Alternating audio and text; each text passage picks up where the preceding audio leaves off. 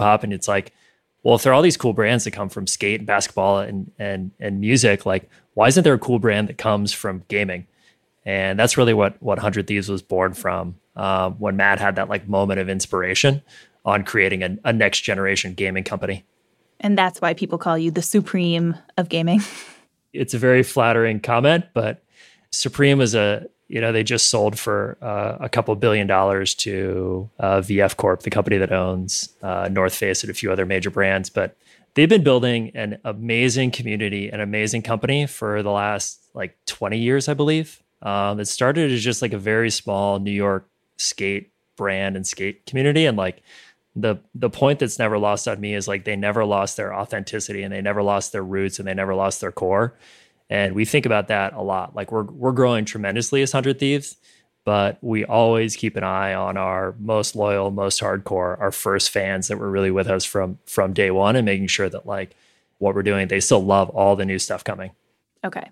So when we think about revenue streams here, there's obviously the ad sales we've talked about, uh, selling this kind of viral, really cool, supreme ish merch, content creation. What other ways do you think that the gaming industry could monetize? Is there another opportunity out there that hasn't been seized upon yet?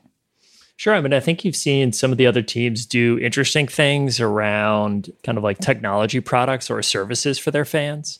There's like lots of obviously lots of fans who watch esports want to get better at playing games. So one of our competitors, TSM, owns a great service called Blitz, which helps gamers become better League of Legends players, which I think was a really smart investment for them. It's like they've got a huge, passionate group of League of Legends fans. Why not help them get better at actually playing League of Legends because there's so much overlap between those two.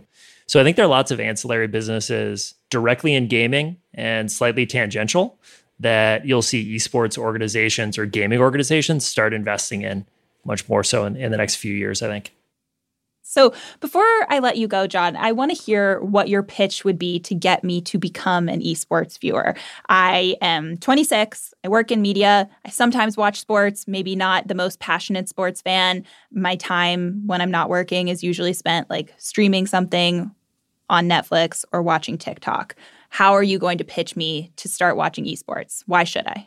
Honestly, like, we don't, I, I, I'm not is it okay if I don't pitch you? Oh, so you don't want me? Here's how it would actually work. I would say go follow Valkyrae.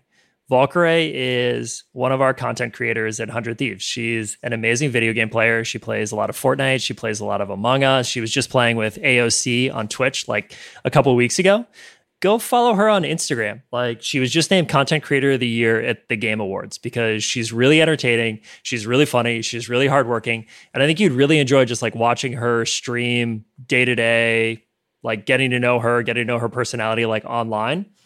And then I think that's like almost like the gateway. Like jumping from not playing games or not being familiar with gaming all the way to being an esports fan is is a